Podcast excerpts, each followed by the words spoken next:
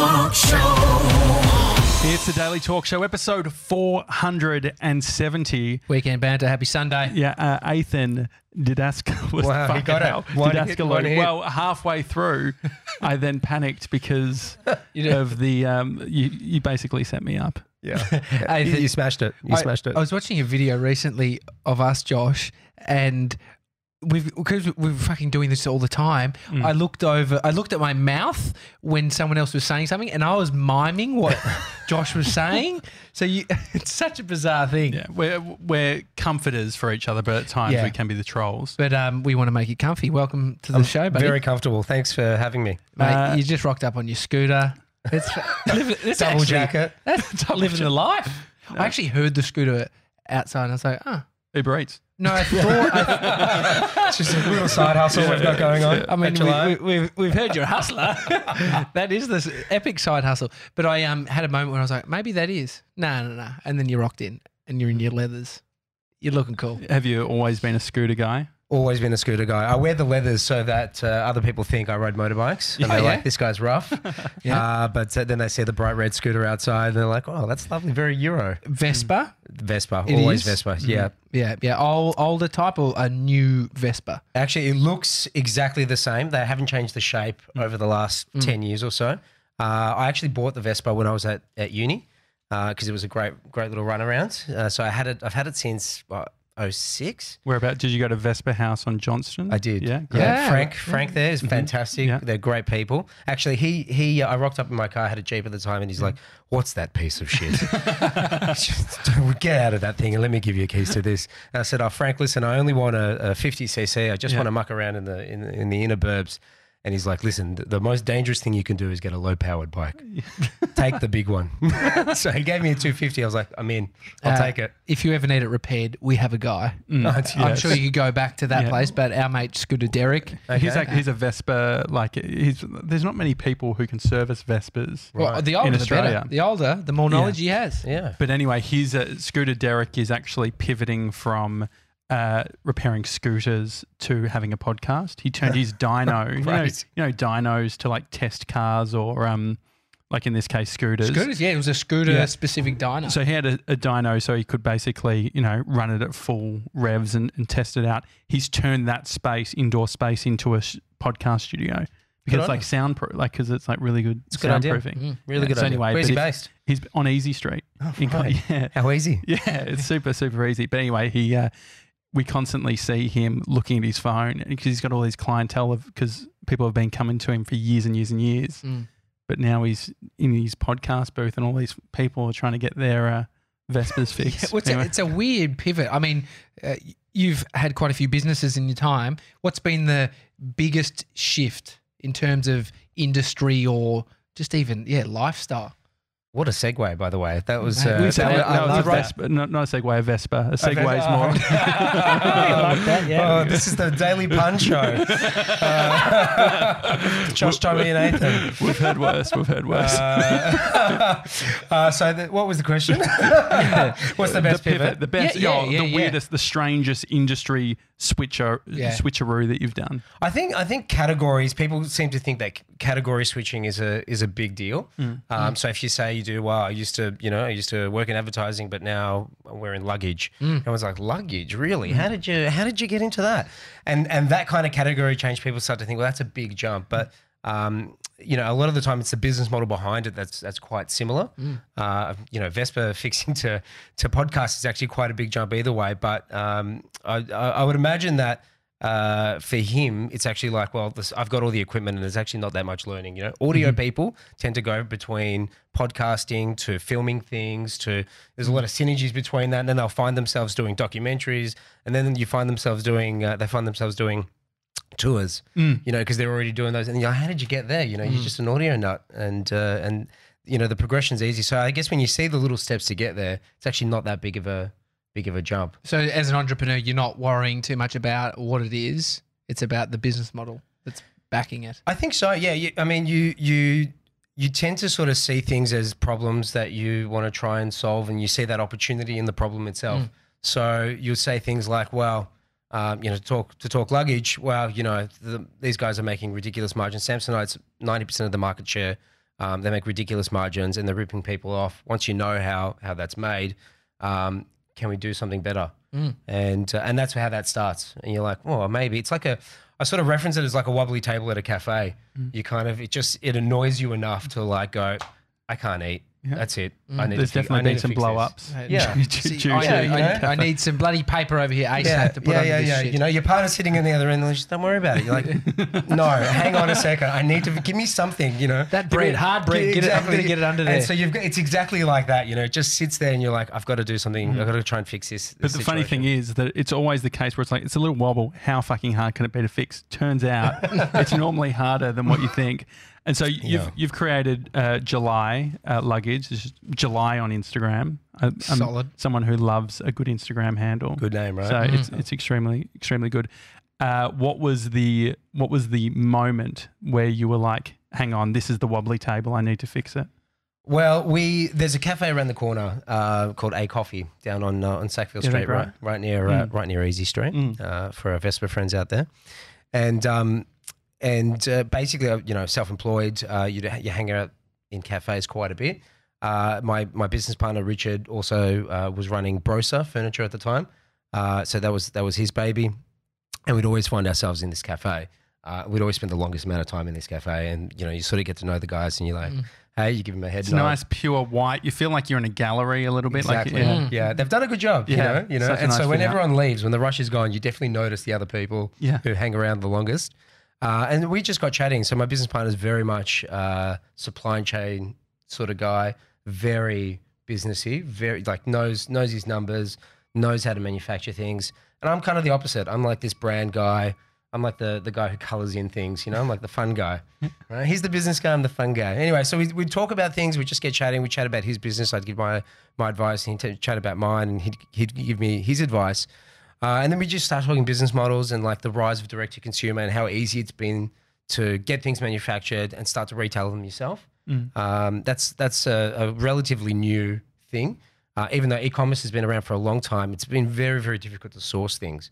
So what we found is, uh, it, it- you know, it- there's a big rise, especially sort of Europe and, and US, um, and and what with the industries in Australia that weren't really being touched on, uh, and and didn't really have that that sort of. There's a bit of a barrier. There's there's a whole heap of you know, there's a whole heap of uh, teeth whitening stuff and things like that, you know, because they're quite easy to source. Uh, but things now that, all of Australia have white teeth. that's right. That just doesn't end. You know, those those Instagram ads they just get you.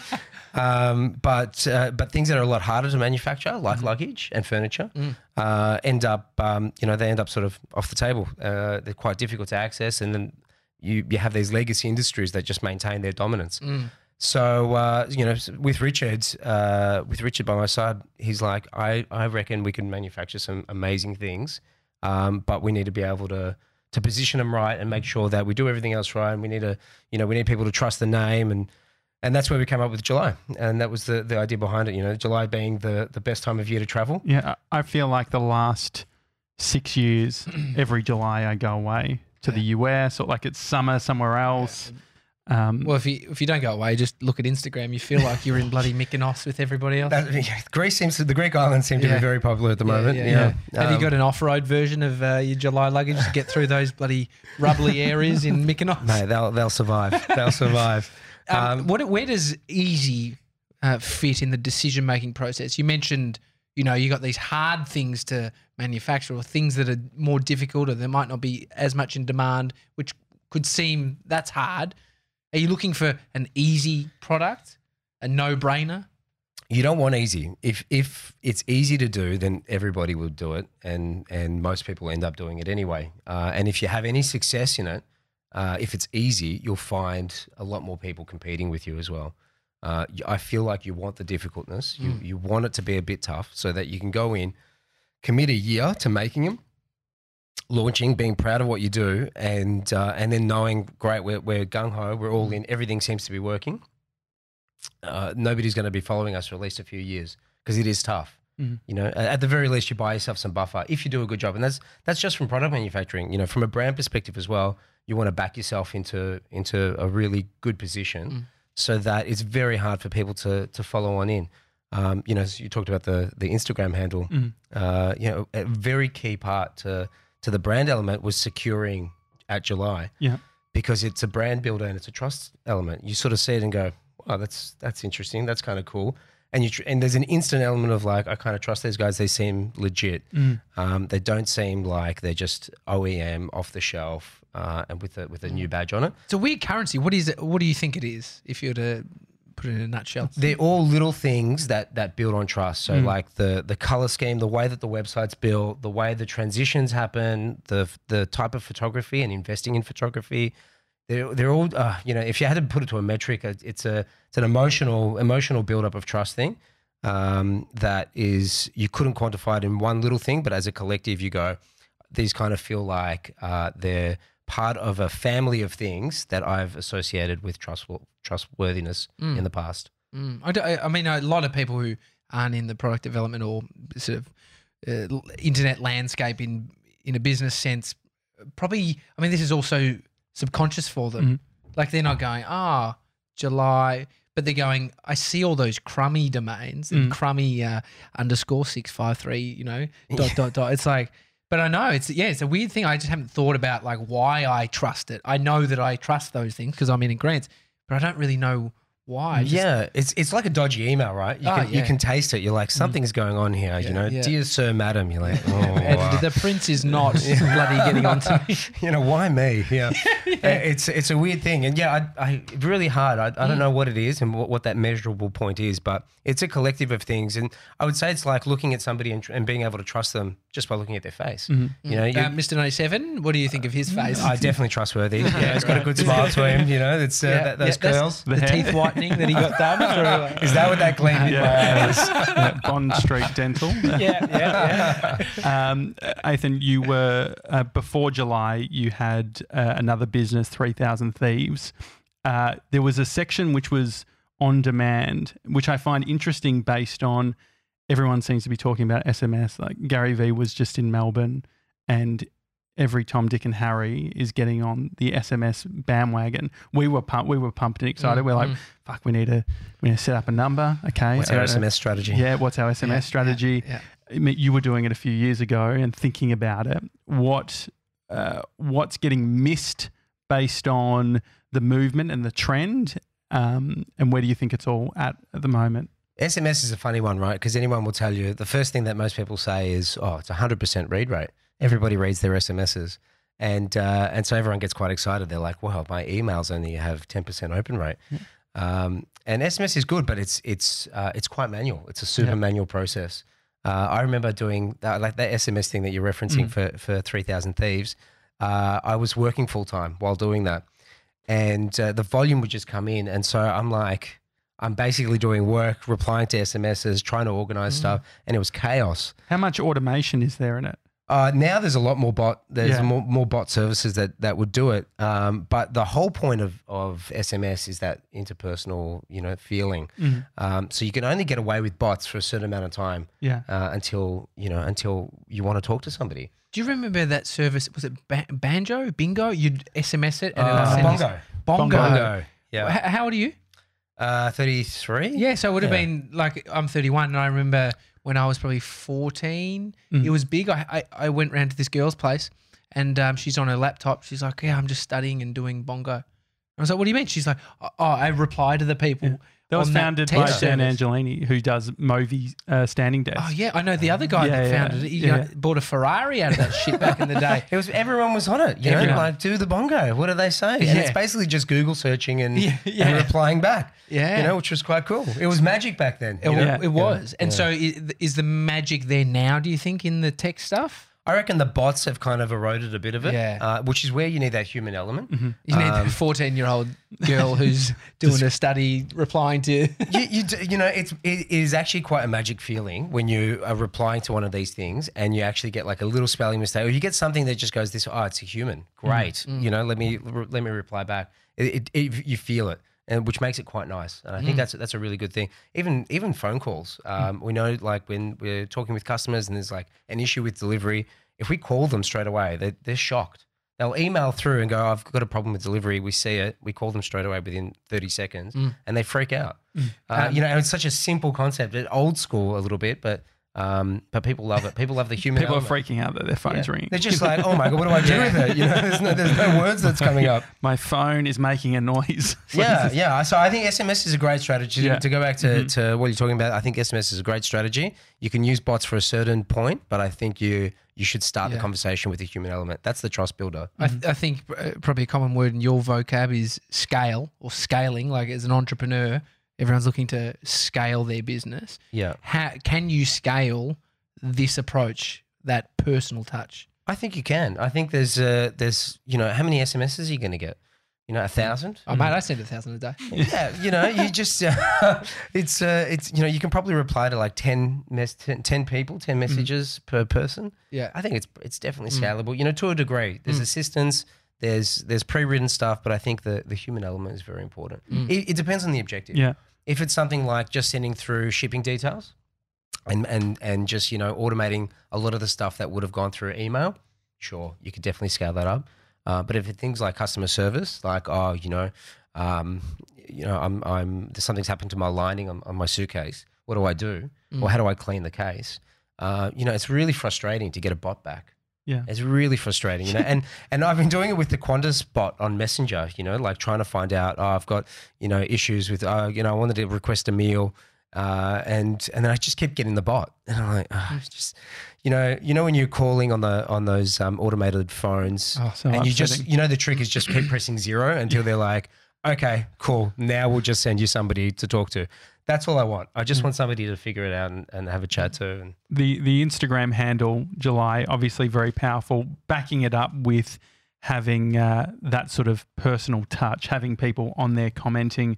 Are you pedantic on your strategy when it comes to how you engage with your customers or your audience?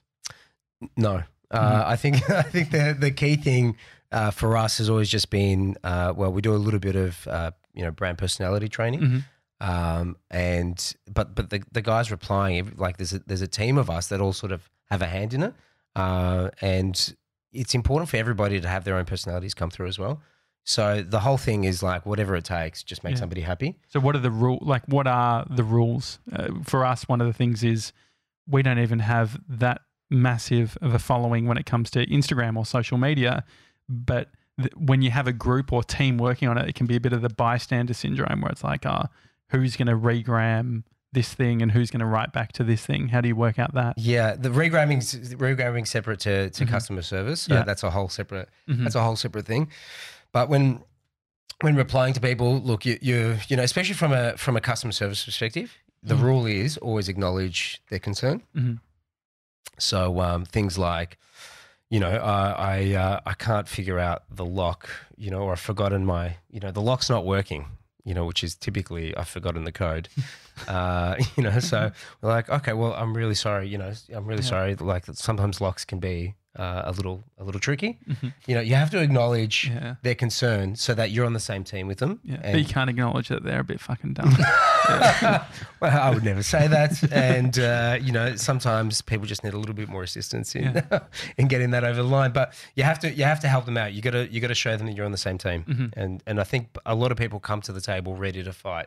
You know, they're like, Can I just speak to the manager? You know, I've, I've got a I've got an issue with with my thing. And Mhm. and you've you've just gotta go, We're on the same team here. Let's get that resolution. Mhm. And that's that's definitely one of the rules. Yeah. Get them on the same side and then use your own personality to get them over the line. So that's the customer service side. What about the general interactions? Like, are you getting many people who are, you know, just engaging on more like a personal, a personal level? Yeah, I, you know, we, we sort of have that brand personality, and it, it sort of helps. It writes itself, you know. Mhm. We say thank you, enjoy your travels. Mhm. Um, it's never really about our for July. It's never really about our products. Mhm. Um, we're always engaging with like, oh my god, you, you, your photos look amazing. The trip looks great. Um, we want people to explore. Uh, so if it's like, uh, if it's somebody from our design team who who has a particular um, preference for beautiful photography, they'll end up engaging more with the photographers Mhm. and just going, "Wow, I really love. Where are you? Is this museum in Tokyo? Really lovely." Um, if it's you know if it's me, Mm-hmm. um, I'll I'll sort of find some other guy. Like I love I love anyone who does like some creative video stuff. Like Mm-hmm. I, I reply more to stories than anything else. Yeah. Uh, and the, and the you know stories end up being a lot more fun because people don't care as much. Yeah. Yeah. Um, so you end up just going, "That's sick. That's really nice." You know, having that personality come through is okay. Mhm. I think What's your screen time like on your phone? through the roof. Yeah. What, what are you talking? Yeah. We?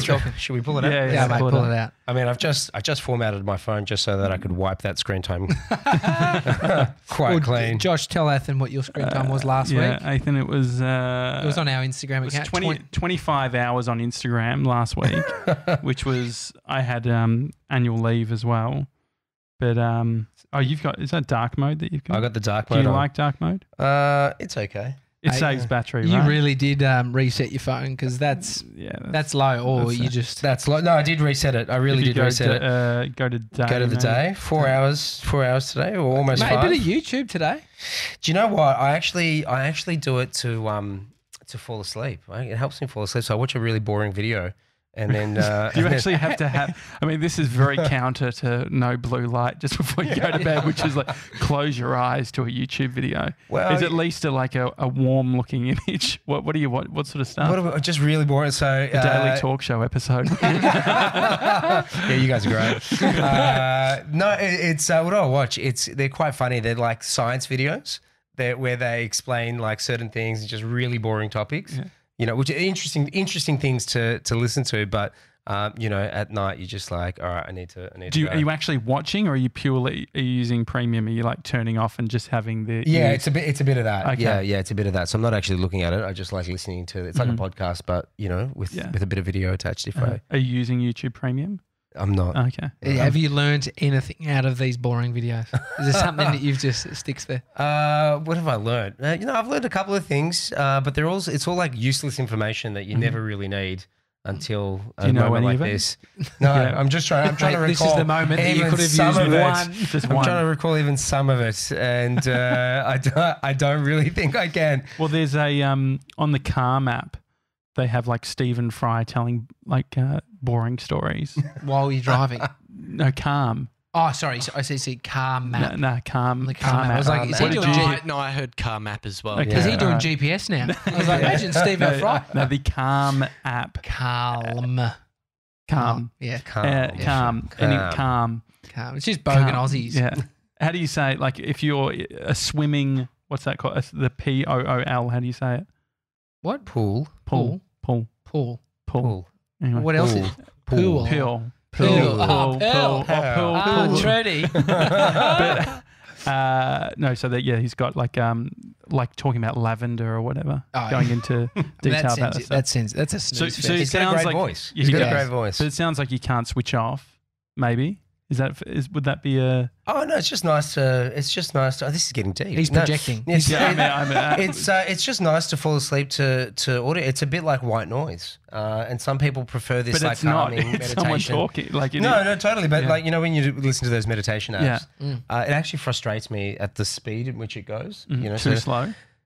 now take a deep breath, and you're Mm. like, come on, mate. Like, it's just way too much for me. So Let's get through this 10 minutes. I Come on, buddy. yeah, exactly, exactly. I got, I got some sleep to do here. Um, so I no, I just like listening to stuff. You know. Yeah. No, I mean, I'm this. I have to. The reason I'm pushing you on it is because I have to listen to something going to bed, like audio. Oh, you as well, right? Like literally Yeah. everything. So Yeah. I've got like 180 audi- audible Mm. books, and I'll like switch between them. There's one um, daily rituals, which just uh, talks about people's rituals, what they do in a day, and just sort of Mm. you know, get sleepy listening to you, that. Um, you would have heard a lot of entrepreneur stories being uh, this burnout journey where they've had a crucible moment where on the other side they come out and they're like never again too much stress it was crazy No, The- I'm good. you're good Really? well Yeah. i think there's um uh, a good entrepreneur i would think is able to live in and and process and deal with a bunch of stresses right so my friend who's got a business that does high volume of s- sending out like tickets like just that I, it's not my business but i know the stresses that he has about all of those little things and i'm always blown away about how he doesn't really get fussed about them Yeah, right. what fusses you though? What makes you not? okay within a business? It's cyclical, you know. It things change and things happen. Um, you know, sometimes, uh, you know, sometimes there's a delay in stock. Sometimes the color's not right, so you've got to go back to to the factory. Sometimes, you know, um, like I came back from Sydney at midnight last night, you know, and and I had gym at five in the morning, and and that kind of stuff. You know, you've got like every day is banked up with something because Did you still you've been away to- for three weeks. Did you listen to your boring thing when you got home? Or- yeah, or- yeah, I was. I did. Yeah, I, just, I can't even remember what it was. There, that's you know, I'm pretty sure I was doing research on the on the podcast. What, do you, what would you type in? I did. I was listening to the the Dan Ilic Ilic, Ilic uh, podcast uh, ep. Yeah, he's uh, great. on, on the plane last night. Uh-huh. He was great. I Yeah. do love him. Yeah. yeah. He was he was a good guest. I would and, imagine. and so you've worked out how to kind of go with the flow on. That's right. I think you've got to. I think uh, especially when you're when you're starting things, you you don't know what the answer always is, and so you just you're comfortable figuring it out. Mm. And I think a lot of the a lot of the time, uh, for a lot of people who start their own businesses, start their own things, they're comfortable figuring things out for a while. That's probably the one trait with people who start businesses a lot, or or uh, people you know people even with the same business doing new things, they, they're quite comfortable going. Well, I don't know what the answer is going to be. Uh, but why don't we just do this for the next six months and see what happens? Is that a learnt behavior? Do you think? Uh, I th- yeah, I think uh, for sure it's a learned behavior, uh, whether it's self-learned or, or learnt through through family or friends or people who are uh, open to that kind of risk. Some people are like completely risk averse and they're just you know, nope, I need to know exactly what I'm going to be doing and exactly the outcome. Uh, and some people are like, well, you know, let's start a podcast or let's let's start a luggage business. Uh, let's start designing. Let's start doing things. And uh, I'm pretty sure we can do this. Like I'm Mm. I'm sure like all the pieces match up. Let's let's go. Um, you know, how, how long have you guys been in in in this game for? Two weeks. Two weeks. how you feeling? Yeah, I'm fast asleep. I haven't slept. no, uh, a year and a year and a half. yeah, for this yeah. pod, for the podcast. This yeah. podcast. But you do a production company as well. Yeah, yeah, Yeah. And so we've been doing that for like 12 plus years. Yeah. So, but, you know, different iterations of it. One of the things that we don't necessarily get to experience being in that service business versus what you're doing, which there is a tangible product, is seeing it out in the real world. Have you had moments yet when you're at the airport and you've seen someone with July? Definitely. Yeah, Yeah. We look out for it. We love it. Yeah. We live off it. Uh, we see if we see somebody with a July, we go up to them. We're like, "How is it? How are you enjoying it?" We take a photo with them. It's great. It's it's really really to good. charge because you can charge on them, can't you? You, uh, can. like with yeah, yeah. ask for a little bit of juice. Just like phones, phones flat. Can I just sit with you for a little bit? uh, no, we, we we do. We live off it, and and um, you know, for we're at a volume now where where we're almost going to see one every Mm. time. So we're pretty wrapped with that. That's so cool. Uh, and uh, but for a long time, obviously, we didn't see anything. So we're Mm. like, oh, you know, I wonder when that's going to happen. So- and then, then it happens. what is the competitive advantage of the bigger guys, say the Samsonites, as you're saying, like the democratization of this sort of stuff? It's be- becoming easier uh, outside of market share or um, the brand equity of being around for a long time. What do they still have being at the scale they are? A lot of it's to do with the brand. So Mhm. uh, th- let me explain to you how how you would buy luggage day to day. Mhm. Uh, You're going to go on your trip. You've booked it. You booked the flights probably two to three months in advance. Uh, and, uh, and around six weeks out, you're like, well, I probably should, I should pr- probably should book the hotel. I probably need some luggage as well because I don't have any. And you're likely to go to like a retailer, so Myer, David Jones, RCV Club, Strandbags. That's typically where where you'd be going in, in Australia. And uh, and you sort of get there, you actually don't know what you want. So you rock up and you have no brand affinity yet. You're just like, I kind of just need a big one and a small one. And then you're looking at the big ones and small ones, and you're like, oh, you know, red, red's nice. I wouldn't mind a big red one. Mm. Uh, and then you're looking at the price, and you're like, well, this one's 800 reduced to 400. That's a that's a good deal. And uh, and then the, the salesperson will say, well, you can either have the uh, the Samsonite for for the 400, or I've got one that's exactly the same called Simpsonite, and, uh, and you can have this one for for 300. And then you make the brand call, you make a judgment call and go, well, you know, it's all about price. I'm just going to throw this one out, or I like Samsonite and know the brand. I'm just going to make the jump and and uh, and and get the Samsonite. Oh, I thought I'd put that on That's silent. that's fine. There you go. That's happened to me. And um, and so that's that's how you buy luggage. Mm-hmm. You walk out of there going, well, you know, good enough. This is what was in store. This is this is kind of what I've walked out with. Uh, and it's that that's the dominance. They've, they've come in and gone. Well, Samsonite owns American Tourister. They own Tumi. They own Delsey. They own practically all the brands that you that are in the shop. Are at the they all acquisitions or are they? built- Tumi was an acquisition. American Tourister, I think, was, but a long time ago. Mhm. Um, it's a portfolio strategy. So Mm. you know, Samsonite sort of meant to represent this this innovation and, and businessy kind of vibe. American Tourister is more colourful, uh, a little bit more playful, cheaper. Uh, Tumi's more of a luxury luxury play. on the acquisition stuff when starting July, are you already talking about okay, this is a long term thing? We could potentially be sold at some point. Yeah, I mean, you know, if they come along and give us and, Yeah. and give us five hundred million, Mhm. just if you're out there, Samsonite. um, but uh, but no, no, we're not. That's not the active goal. So when the when you get a bunch of cash from an angel investor, what's the conversation in regards to recouping that money? Yeah, I, I mean, a lot of it we're open to investment, Mhm. um, but but not acquisition. There's two two different things from that perspective because we need uh, we need capital to grow. That's probably one of the biggest challenges with direct to consumer businesses is that you're not just this guy going to um, going to the factory buying a heap of stock and then finding a buyer to buy a container lot. Mhm. Um, you're actually doing the retailing yourself as well. Mm. So you're taking on the, the, the burden of risk with that stock. You need the capital to be able to, to carry it through. So investment is very much the barrier to a, a strong direct to consumer business. Um, and and our investors get that, you know, that they sort of they get their, their dividends at the end once the, once the, the, the company is scaled up. hmm And so, is it one of those things that once you, because you, we've seen so many Kickstarters fail over the years of just completely underestimating what it takes to get to the market and almost selling too many, and then they can't fulfill and all that type of thing. And all the people waiting for their Kickstarter. yeah, I've, I've you know I've, I've only gotten like one out of ten Kickstarters like Yeah. delivered. yeah. I mean, I I had one that was like a um a, a global um SIM card thing that it was meant to you meant to be able to use Wi-Fi anywhere, and it would use Mm. like a 4G and you'd Great pay idea. 10. Yeah, it was great, but it was ended up being a bit of a lemon. Like it doesn't even work. Anyway, uh, the the cash flow thing and having uh, enough money to continue. Once you've got the first amount, like how many iterations or how many sort of shipments do you have before you can actually start? You know, It, it depends a lot on the business model. Mhm. Um, so I won't, you know, comment specifically on July because we're just at the beginning of the journey. But Mhm. but generally speaking, um, it, it depends on the on the strategy, right? It Depends how the, the leaders are sort of running it. There's a trend in the US especially that is like growth at any cost. So they will keep bleeding money in order to to maintain that growth rate. Um, which at some point they'll they'll eventually have to go have to IPO in Mhm. order to recoup any of that money back. Um, and that's that's just how they run that ship. yeah, Uh, where there, there are others, and again, a little bit more of a Australian, European conservative mindset, where it's like, well, we, we need a little bit of investment up front, and then we can continue to grow and then be profitable very early on and grow off our own revenue and profits.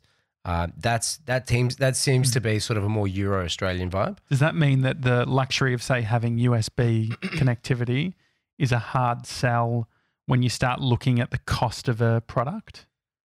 from a production standpoint. Yeah. yeah, yeah A lot of it, a lot of it's opportunity costs. So um, I'll give you a really good example with with what we do at July. So when we were first uh, developing and designing, we were, we were late to the game, right? Samsonite's been around for a long time. There are a lot of other luggage brands out there. Uh, what we did was just read every single review we could, and we found where the issues were in their bags.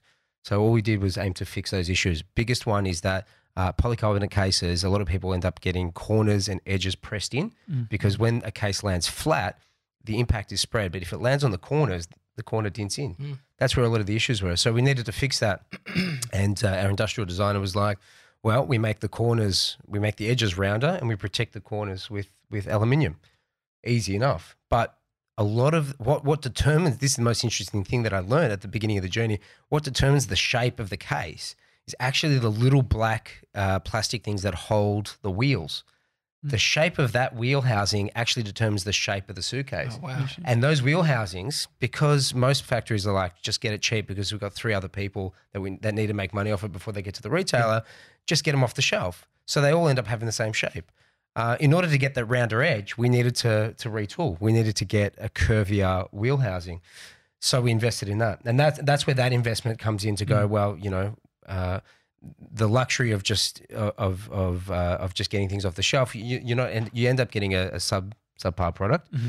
You, if you really want to do direct to consumer right and really want to own your product and the manufacturing process, you've got to start investing early in those things. So USB is one of those things, Uh-huh. but and the the curvature of the case is like a was a big component for us. So is there IP in that? Do you then try and like patent that type of thing or Yeah, uh, uh, we couldn't do the curve. We couldn't. Yeah. Uh, we couldn't IP the uh, the radius of the corners of the case. Yeah. We did. We did try though. Uh-huh. Um, but we've got the the innovation patent for uh, for the battery component and the housing cool. there. And so does the because I know there was a bunch of issues with people a couple of years ago now with the inbuilt batteries, and then the laws all changing in regards to flying. Is it a removable battery that you guys have? Yeah, as a removal. So what ended up happening was a few years ago there was a there was a wave of uh, of smart luggage. Uh, where you know, from a design perspective, it makes a lot of sense. You integrate the battery, you make it super simple for people, and it looks quite clean. Um, and uh, and what ended up happening was the Samsung thing happened, where uh, the lithium-ion batteries were flammable, and so airlines were like, "No, no batteries, uh, no batteries on the plane, especially in cargo." Mhm.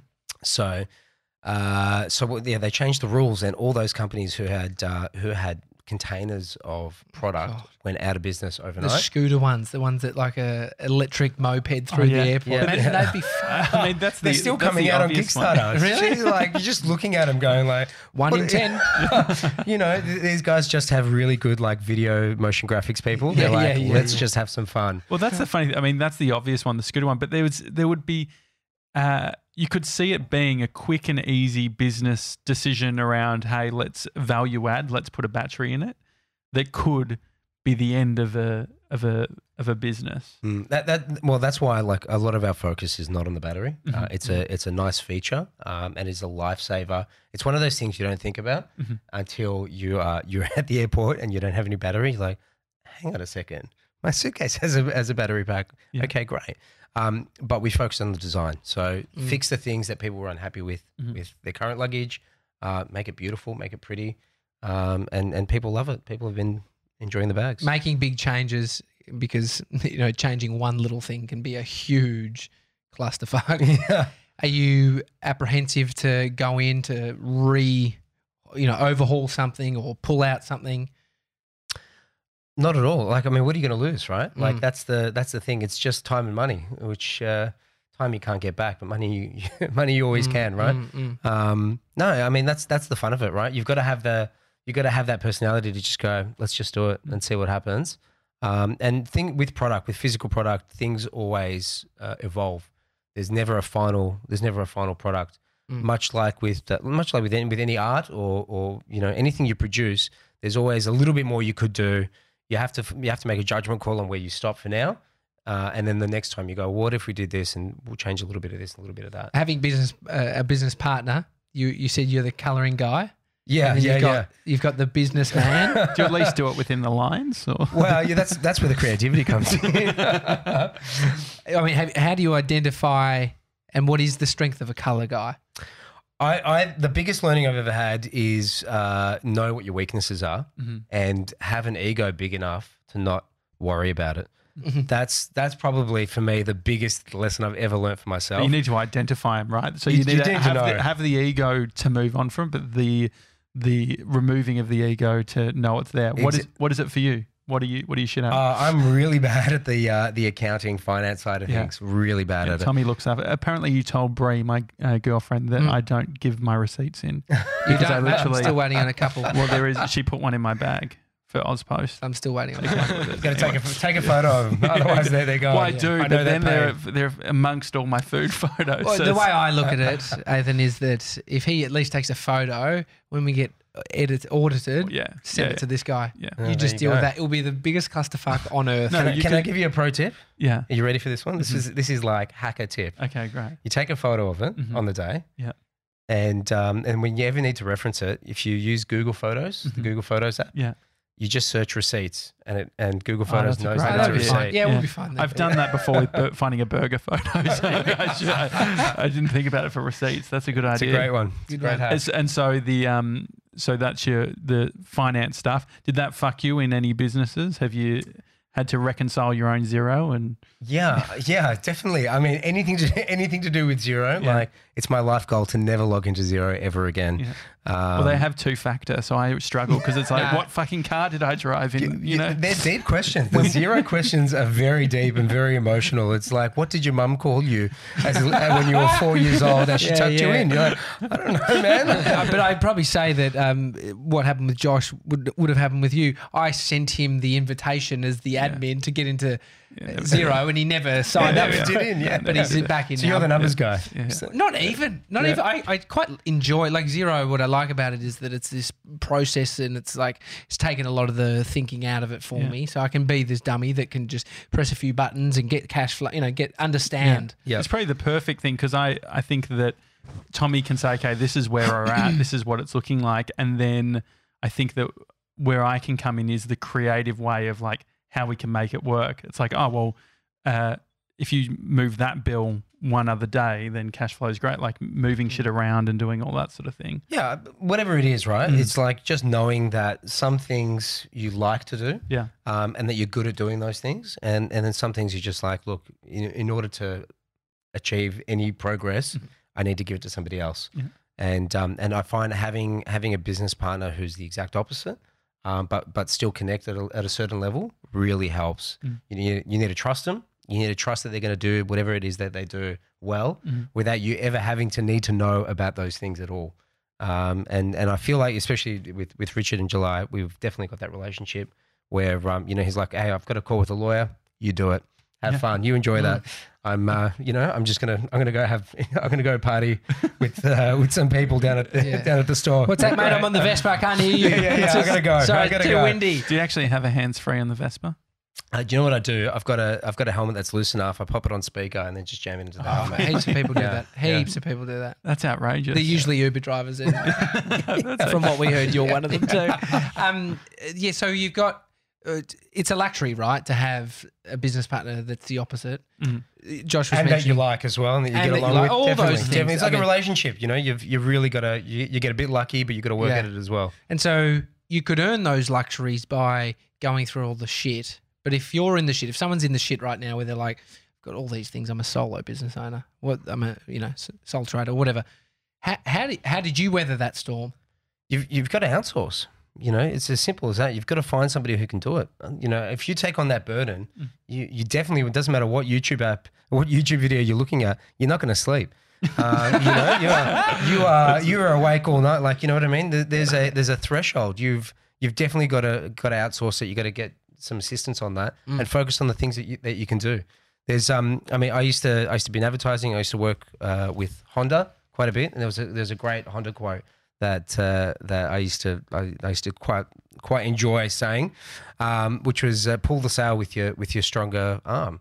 You know, so in, in order to progress, so you know, in, in order to keep going, you just got to grab what you're good at, get your strongest arm, and just go forward with it. Mm. Uh, and the stuff that you're not that that good at, uh, I think the only way around it is to, is to outsource it as much as you can. So focus on the strengths that can increase the business itself, rather than spending that time in the weeds of the shitty stuff that you don't like doing. Yeah, I mean, everyone's got a different strategy, right? But if um, you're never going to be good at everything, I don't, I don't think, you know, unless you're a special person, then you're already good at it. So uh, if you're not if you're not that good at stuff and and you don't like doing it, outsource it. Do the things you're good at. You'll enjoy your work ten times more. Um, you'll feel more accomplished. You'll feel satisfied with what you do. Um, and you've got you've got you know you're still going to be on top of it, right? So the accounting, so I'm still on top of it, but I don't have to do the day to day. Are you an ideas guy? Yeah, I like to think so. do, do you have to tame them? Because I can imagine uh, being, you know, you, you've just been traveling, being at a bunch of airports, hotels. You're probably seeing a lot of luggage, a lot of friction, a lot of opportunities to come up with new products or, uh, you know, update your current ones. What do you do with all the ideas? Uh, yeah, they're they're fun to have. Ideas are fun to have, Yeah. and they're cheap. Ideas are super cheap. Yeah. Uh, so you can have a million ideas and be and have a good time with them, Yeah. chat about them. You can spend hours talking about them, uh, And then you're 75. and then and then you don't do anything about it. You know, Mm, actually, one of the one of the ideas I used to love talking about. There's Yeah. this there's this guy who um it's nothing to do with luggage by the way, but it might. You never know. Uh, is uh is is this guy in, in St Kilda on Acland Street. Um, it was this Indian dude who set up next to 7-Eleven and opened up a vending machine store with no staff, sold everything that 7-Eleven did at like 30% cheaper. And I thought that what a genius idea. Yeah. What a brilliant guy. All he would do is come in like every couple of days, restock the vending machines, and then leave. it was a good business. I'm guessing it would have been. I think he's doing all right. You know, I actually saw um so I watched a documentary on Amazon Prime of Coca-Cola versus Pepsi and there is such competition with um even some of the uh high schools in the US where they'll give a bunch of cash to schools to be the exclusive drink. So they'll like basically buy the school stadium uh you know or 50 grand a year over 10 years or whatever and, and build build the stadium. But there was a case where Coca Cola bought into one of the schools, and Pepsi paid a, a house across the road to set up a Pepsi vending machine outside where all the kids hung hung out. that's It's, great. it's Great pretty idea. pretty crazy. It's a creative approach to Mm. something. I mean, yeah, from a competition point of view, there's creativity and being able to compete in interesting ways. Have you done any of that where Mm. you've been able to, being the underdog, done something creative? Uh, you know, our most creative approach is to produce beautiful luggage at an affordable price. Yeah. That's as uh, that's as creative as we've gotten to begin with. Um, we haven't really needed to go down that path yet, Yeah. uh, because I think the you know the the beast, the main beast being being Samsonite, is um, is just not looking at us yet. Mhm. I don't think they're Is there worried some? yet. I mean, uh, something I find interesting. With, should be. Well, I think We're what's interesting with you is um, uh, you're happy to talk about the competition. There is a strategy in competition doesn't exist. Uh, has that been a strategy to we will talk about the competition, or is that just naturally what you do? It's interesting. No, we don't typically talk. We don't Mhm. typically look at the competition. Yeah. Um, in these scenarios, um, you know, we're obviously talking about it, Yeah. and and there, there needs to be an enemy. There needs to be Yeah. somebody that you're going after. Uh-huh. Um, and and there's a goal, right? The goal is like these guys have dominated for so long, um, basically abusing the system of like mass production, mass distribution. Um, there's there's definitely a better way to do it. Uh, do you know? Do we is that a strategy? So is that a strategy based on Australians love underdogs? We actually think we could sell more units if people know that they're being ripped off, based on and using the bigger using that brand name rather than being a premium brand as a rip off because that's how how you framed it. When I see it now, I'm like. This is all the same shit. It's like when my mum told me, you know, the T-shirt in Best and Less, the mango one, it's made in the same store where Mambo's made. I Mm. was like, fuck, I'll just wear, I was wearing mango, just feeling like a real boss. Is it, is that a strategy? Are you specifically speaking as a team about that?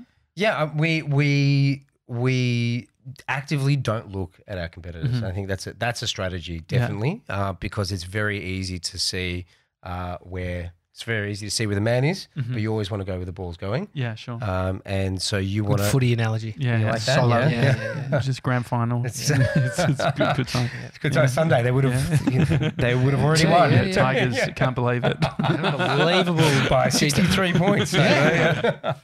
um, so, so it's important to to not constantly be looking what everyone else is doing. Mhm. You want to be looking at uh, brands and people that inspire you and go, "That's beautiful. We'd really love to be part of that." Yeah. Um, and and start doing things like that. Ethical business, uh, running one, it seems that when you look at someone like Samsonite, where they start mass producing, and it's like they, they become about the bottom line because they're so big, right? Mhm. And it's their focus. How do you, right now, where your business is at, looking at how you do things and maybe where you want to go, is ethics i- i- on your mind, top of mind?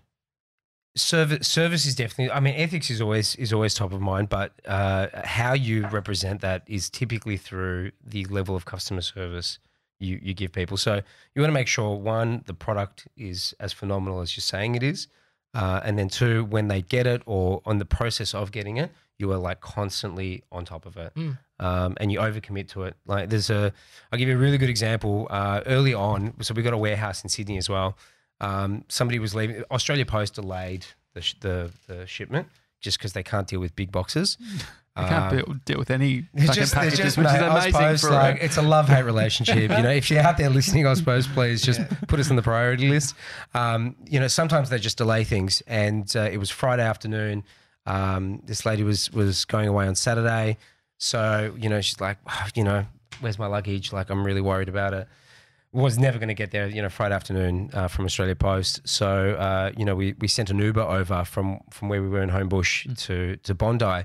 Um, and I did it as a premium to guarantee that it would get there. So we- I ended up spending, we, ended, we spent $130 on an Uber in peak hour on a When Friday you say afternoon. premium, was it was it, was the July comfort, running? Uber comfort. I was going to say Uber Black. Seatbelt on, you know, like you you got to do it sometimes, you know, because the drivers are, are more open to to grey area deliveries. I hope you went into the car, took some mint, some water. No, we're in Melbourne. This is all. Uh, Oh, this is all. You know, this is this is all outsourced, right? So, um, you know, we, called up the, the warehouse and we're like, hey, listen, there's going to be a car that rocks up. Don't freak out. Just put the box Yeah, in. yeah.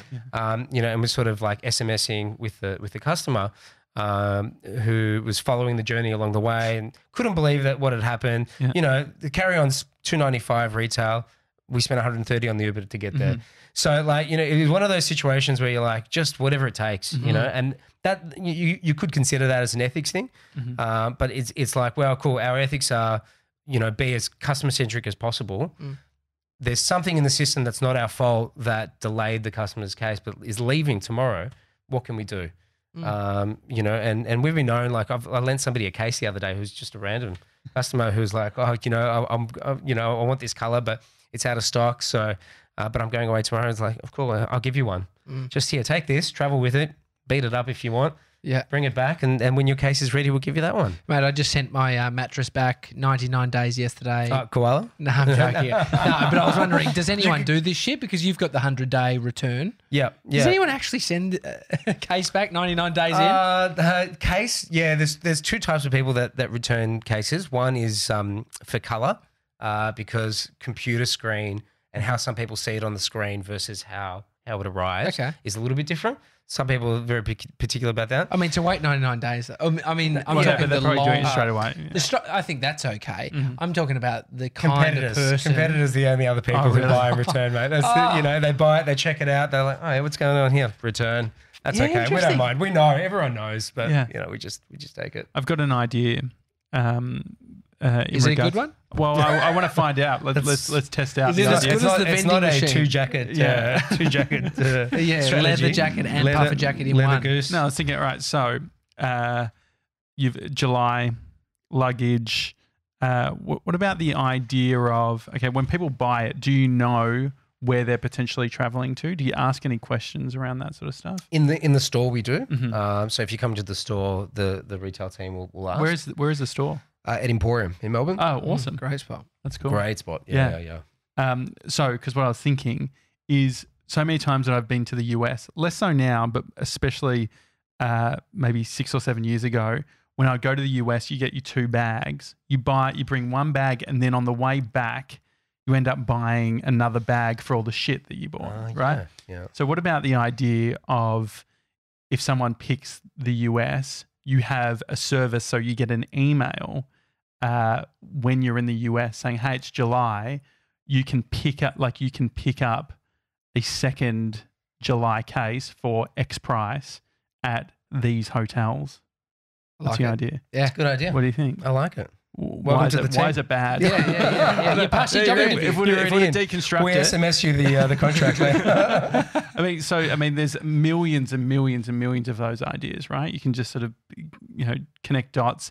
How do you know when to when to do something like that and when not to?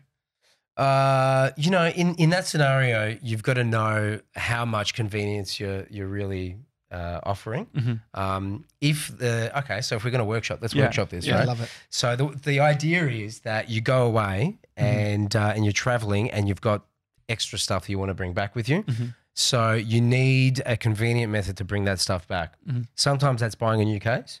Sometimes it might be what if you had a foldable duffel bag that sat within the case.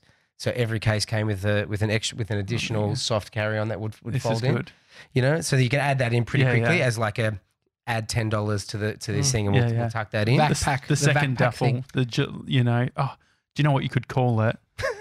August. Uh, no, no, no, no, no, I think it's I think it's uh, thirty days have September, April, June, and November. Your your birthday's July thirty, is it? A third. Third? Yeah, You've done your Uh, research. no, clearly not. I fucked it. But uh, He's negging 30 you. days. So 31 days. uh, Maybe it's called the July 31. On the final fucking day, you're heading home. You have the Ah, right. duffel, the July 31, Yeah. where you put everything in. Nice. So I like that That's idea. So keep Yeah. going. So the duffel bag. Yeah, could so be you, one you do duffel or um or you do things like I mean the the cases all nest within each other, so um you could easily do it as a bit of a comms approach Mm-hmm. and say, well, you can buy two right now, Yeah. Mm. uh, as opposed to later at the at the airport. Are you doing cubes? Do you guys sell cubes? We just yeah, we just launched Oh, uh, accessories. Yeah, cells, not cubes, Cells, because okay, uh, they're not cubes a- square. Yeah. I can't get the sharp corners. that's- Yeah. Well, cubes cubes are, are particularly the uh, even sides on, full- on all yeah, things. yeah, Yeah, yeah. whereas Uh-huh. uh, you you can't call them cubes because they're all different shapes. yeah. Uh, see-through luggage. Is that just a joke? That that is a thing that every luggage company does, and th- nobody buys them. I s- I actually Everyone have has seen some them fun at Yeah. the airport. Really? Yeah. And I'm like, no, no, Looks sorry, weird. sorry. Haven't seen them on a person. I've seen them in Oh, a luggage being store. Yeah, yeah, It's almost like a gimmick. Yeah. Yeah. Unless you're fucking going to the US with a million M and M's, it's going to look like shit. you Yeah, know? it's- Like- Yeah. I mean, I yeah, I'm not I'm not the best uh, Uh-huh. I'm not the best packer. You know, my, Yeah. my it never looks that it never looks pretty enough to to show people anyway. it's just, a, it looks it's just like. a lot of underwear. You know, it's like 40 pairs of underwear and one t-shirt. Like it's not What about the it's not art. uh, with hard? I love the look, the aesthetic of a hard case. The one thing I travelled for three months and uh, staying at heaps of small hotels. The hard cases open up, so you sort of almost have to have them completely open to access stuff because otherwise the hinge starts to to break. Is there a reason why hard luggage companies aren't doing the um like a just sort of a top where it will just open up and flip up that's not a whole section? Yeah, yeah, definitely. It's, it's everything in luggage, um, like with most things, I would imagine, is an opportunity cost. So Mm-hmm. as soon as you start adding uh, soft things, it's actually makes that's the weak point for for the luggage. Then that that that is the bit that either breaks or rips Mhm. uh, first. So you either say we we want to have a case that's super strong, um, that is very very tough to break and and and damage whatever's on the inside. Um, so which means you have no weak points on the outside. Um, if you say things like, "Well, we want a case where you can cram as much in as possible Mhm. for the lightest weight," then you do like a fully soft, Mm. a fully soft bag Yeah. because the fabric weighs nothing. Mhm. Um, you can it's stretchable, so you can really jam it all in. Um, it, it really depends on on what the what the opportunity cost is. Mhm. So you know the hybrid ones always their weakest point ends up being that that soft Yeah, yeah. element. the um I guess the industry having small smaller uh, operations within Australia was there any anyone or any uh, business that was really supportive of you guys is there anyone that actually says hey we're doing something that's not what you guys are doing that you actually talk to about this stuff Um, like complementary industries Yeah. sort of thing. Yeah, I mean, every, anyone in the design world has been super responsive Mhm. to, to what we've been doing. We've had such great feedback. Seems, that seems to be a, one of our core audiences, Mhm. uh, and they love it. Um, and they love what we're doing, and uh, they appreciate the effort that we're going to from a from a comms and marketing perspective in terms of like even as simple as as who's doing the photos, who's doing the styling, the ki- the kinds of photos that we're doing. Um, it's actually one of it's been a key thing where we're like we're just going to invest a lot into getting amazing creative people helping us create great moments on, Mhm. on camera. Yeah. Um, and and it's it's been brilliant. You know, it it, it, comes off in a every person has something new and unique to bring to the table, and they apply their creativity to what you're doing. And that's that's the kind of dialogue we end up having Mm. with with other people in the industry, but mainly creative industries. And so hiring people, uh, what's what's the key that you're looking for when you're hiring people in all different, whether it's a creative director role or a customer service? What they, they've got to they've got to be the right cultural fit. They've got to be um, all hands on, all hands on deck. Everything goes. what does that mean? Because I always wonder because that's always the dream. That's it's almost code for you work as hard as we need to work to get it done, which is almost like what we all want as business owners, right? It's all Yeah. like you just need to fucking show up and, and do it. Yeah, well, you got to lead by example, you know. So uh, we're all in there doing everything, you know. I'm, I've got, I've put a couple of suitcases on the Vespa, and I, I drive down and deliver it to customers when we need to. Yeah, great. Um, But you know, Xero, get fucked. a couple of you know, pick up Maccas on the way if you want as Yeah, well. yeah, deliver yeah. that as well. No, but like we, you know, we we do what it takes. Um, we do it, and it's and it's not so much about uh, constantly working. Uh, it is about just getting the result. If if we're saying that we're customer centric, and we're saying we'll do anything it takes to to keep people happy, then that's what we we commit to. And we, we you, got, you got to enjoy yourself as well. You know, uh, you have you got to have some fun too. But um, it really is about culturally going. I'm okay with a title that says this, but oh, by the way, somebody needs to go pick up the booze for the event tonight. Mhm. Who's going to go and do that? Yeah. Yeah, cool. I'll go and do it. And you got to be people who are comfortable with that. And there's a lot of people that aren't. And is there an onboarding process? So obviously, like it takes a while for people to completely understand culture. Are there things that you do or meetings that you have? Say if you weren't happy with an interaction uh, on on a customer service thing, or you would have done something differently. Are you doing retrospectives on that stuff? Uh, look, to be honest with you, once you if you're in the team, you're in the Mhm. team. You know, we're still pro- we're still pretty young. Yeah. We're not um you know we're not that that aggressive on the hiring hmm on the hiring front. Uh, that once you're in, you know, uh, up front we we try and make a good judgment call, Mhm. uh, like anybody. You know, Yeah. like you just want to make sure you you, you hire for culture, um, and the skill set is important, but uh, you can always learn things. Do you correct though? I guess is the question. Like realizing We that- coach, we yeah. coach. It's a coaching process. Mhm. Yeah. So uh, I mean, there's there's many different types of leadership. We we definitely have a strong element of coaching um, and and vision. So we sort of set the bar and go, this is what we're trying to achieve. This is what we're all about. By the way, these are the steps that we need to get there. If you don't know how to do three of these things, that's okay. We'll we'll Mm. coach you through it, and we'll show you how to get there. Mm. You- You've had multiple businesses, and and uh, entrepreneurs can tend to be, you know, quite uh, looking all, everywhere for the next thing. And I know that you, with July, it's it's been the thing that you've gone all in on. Uh, You know, that hasn't been a side hustle, or you Mm. know, you've had a bunch of stuff going on. How distracted do you get um, as an entrepreneur by the other sort of potential, you know, beams of light out there? Yeah, I mean, I've, I've I've spent a lifetime being distracted by those things, Yeah.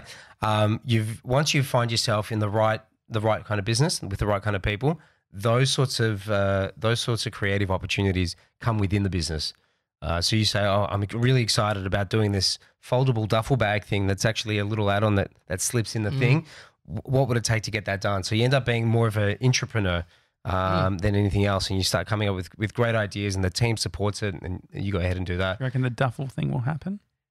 I mean, if, if we didn't do, with we'll uh, you know we'll I mean, send you. Uh, no, I mean, I didn't come up. You, get, but that's why I love you come up with different ideas, and Yeah. then it's like the what if, and then like uh, adding, and you know, Is that a, um, just back to sort of the not looking everywhere and then saying, it's almost a reframing. Look in my business to be the entrepreneur within the business for the business. for sure.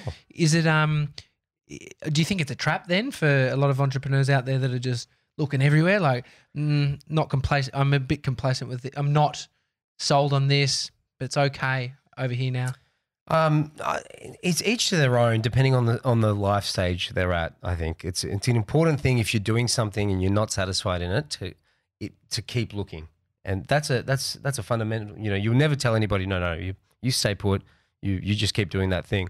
If they're not satisfied, then they need to keep looking. Um, I think a lot of it is how you build how you build your home, and if you can build a home where you're comfortable in, you get your your creative output. Uh, what are those things that they say that the, that build happiness? So it's like autonomy, mastery, um, and something else. I can't remember what that third one is. Right, but let's let's stick with autonomy and mastery, right? you for now, it. Yeah. So you know, you need to be autonomous with what you do and make your own decisions. Um, you need to be the master of it. You need to be pretty good at what it is and, and feel like you're getting, um, you know, you, you're you're dominating in that and and you know everything about it. And whatever that third one is, you got to do that Purpose. that third thing. Purpose. Purpose. There you go. Yeah. Thanks for the Google there, mate. Uh, and you got to have purpose with it too. So if you if you feel like those three things are uh, what you're doing in your day to day, I feel like you can start to get creative with it. You know, you just like you enjoy every little workshop moment like this. And we're like, great, let's do a duff- let's just let's try out a duffel bag or let, let's um let's see if we can if there's a better creative way that we can solve. Maybe it is the airport thing. Um, I think I think looking around is is more around uh, how far out is it within the business? Is it is it external? Are you looking for different people?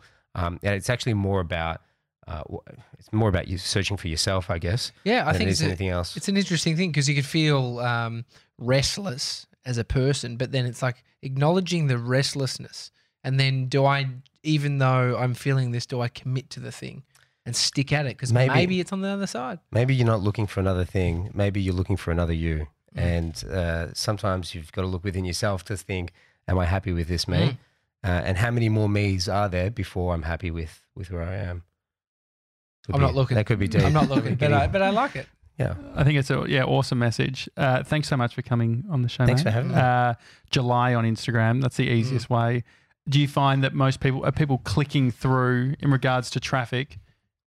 Instagram, Google, all the different things. Where are people coming to you from? Where are that? Where's the main? Uh, yeah. In, Instagram. Mhm. Yeah. Instagram's the the biggest, and search. Yeah, Yeah. People still searching heaps. I saw. I um was on the Instagram account, and uh, within thirty seconds, I was getting retargeted uh, on uh, Insta stories. Is that a big part of the, you know, your your marketing? That's quick. Yeah, Yeah. yeah, we uh, we we we do social Mhm. a lot. Yeah. uh, social's a big part of what we do. Social and search, So Uh, just go onto their Instagram, and then they'll and, find and you'll you. never forget us. Mate, I ever went on again. and I got a text message in one second. No, no, no. from yeah. Athan. Actually, it was a Yeah, yeah. personal message. Jack, I can deliver food to you within ten minutes. and a suitcase if you need it. uh, it's a daily talk show. Hi at thedailytalkshow.com is the email address. If you want to send us an email, also appreciate any uh, reviews on Apple Podcasts. Uh, otherwise, we'll see you tomorrow, guys. See you guys.